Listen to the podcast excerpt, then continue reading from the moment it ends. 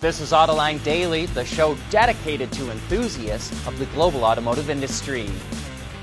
We start out today in China, which just passed a historical milestone. It now has the most vehicles on the planet.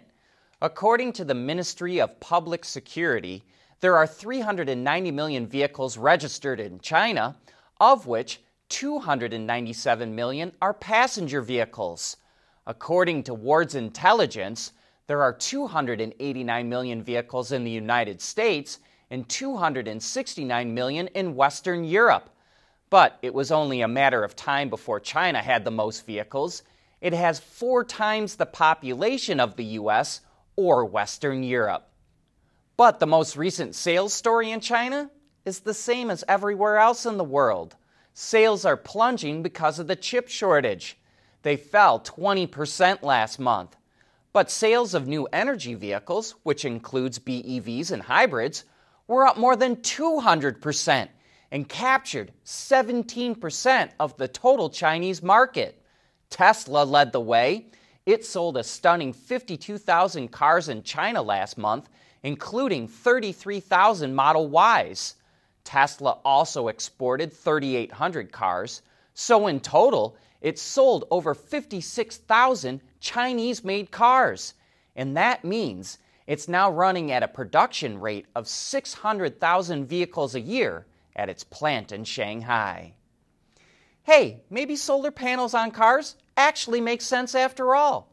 Toyota, like most automakers, is forming partnerships to improve its environmental impact.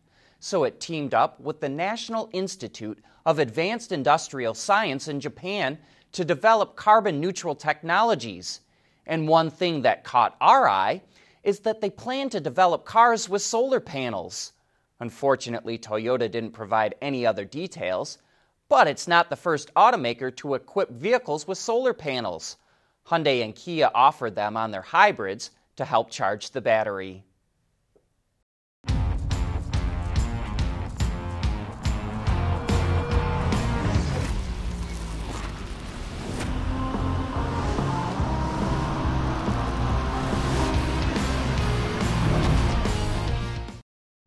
We want to know what drives your testing. OTA, connected car, diagnostics, remote testing. Intrepid Control Systems is here to help you work from anywhere. Intrepid Control Systems, driven by your data.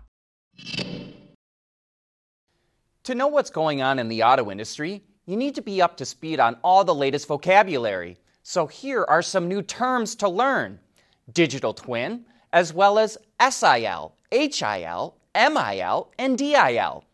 Engineers now develop new cars in the virtual world where they make a virtual model, what they call a digital twin, which can do exactly what a car does in the real world.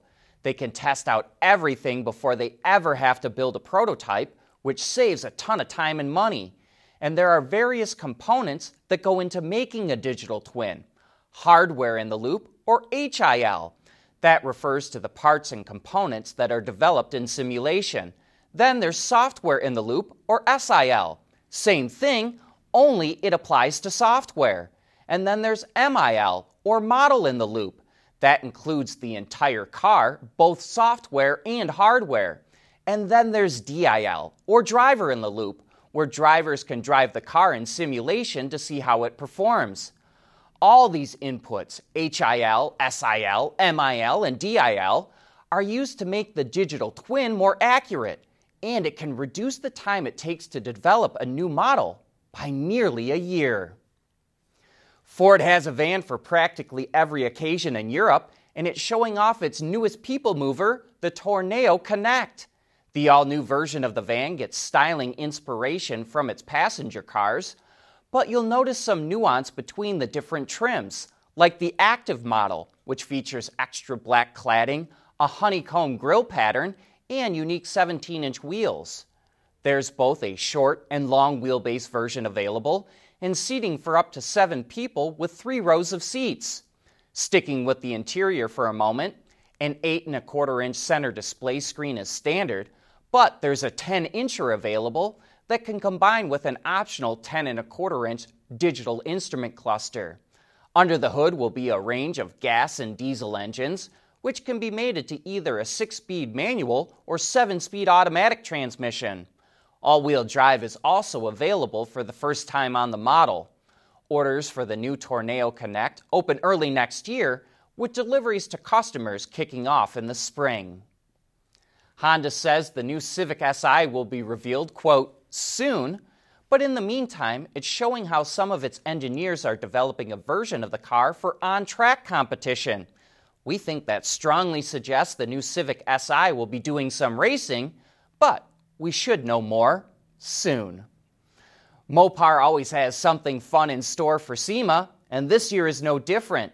It's showing off a number of design sketches of the vehicles it will have on display, which hints at some pretty cool concepts. One looks like a modified version of the Wrangler 4xE, or it could also be a Gladiator. Another looks like a 4xE version of the Ram pickup, and possibly even a version of the T Rex. It will also have a military style off roader, and we're guessing it has a modified Wagoneer or Grand Wagoneer as well. But we'll learn more around the time SEMA kicks off on November 2nd. Mobility is becoming electric, connected, and autonomous, just like the manufacturing world. But will always be one thing a reliable partner for our customers.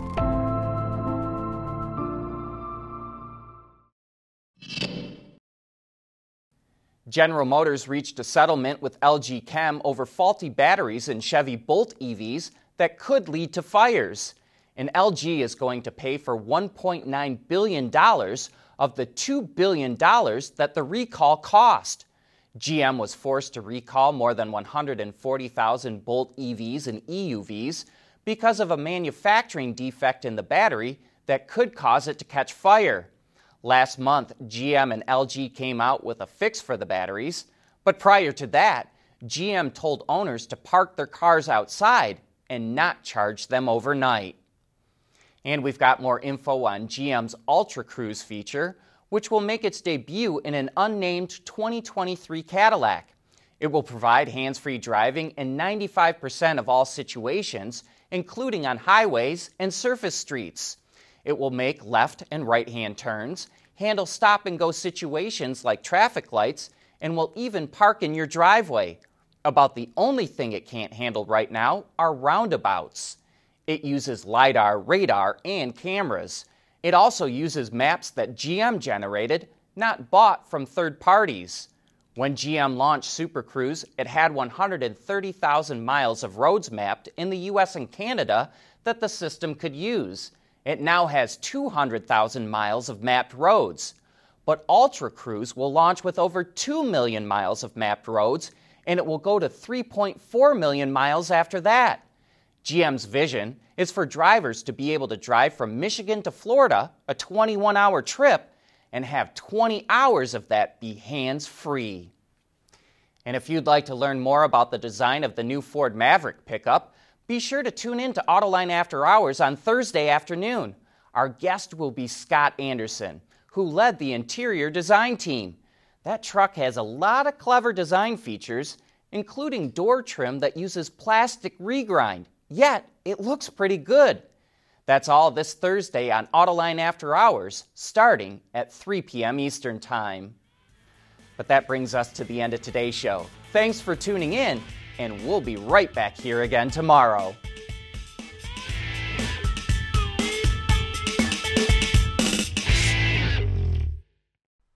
AutoLine Daily is brought to you by Bridgestone, solutions for your journey, Intrepid Control Systems, over the air engineering, boost your game.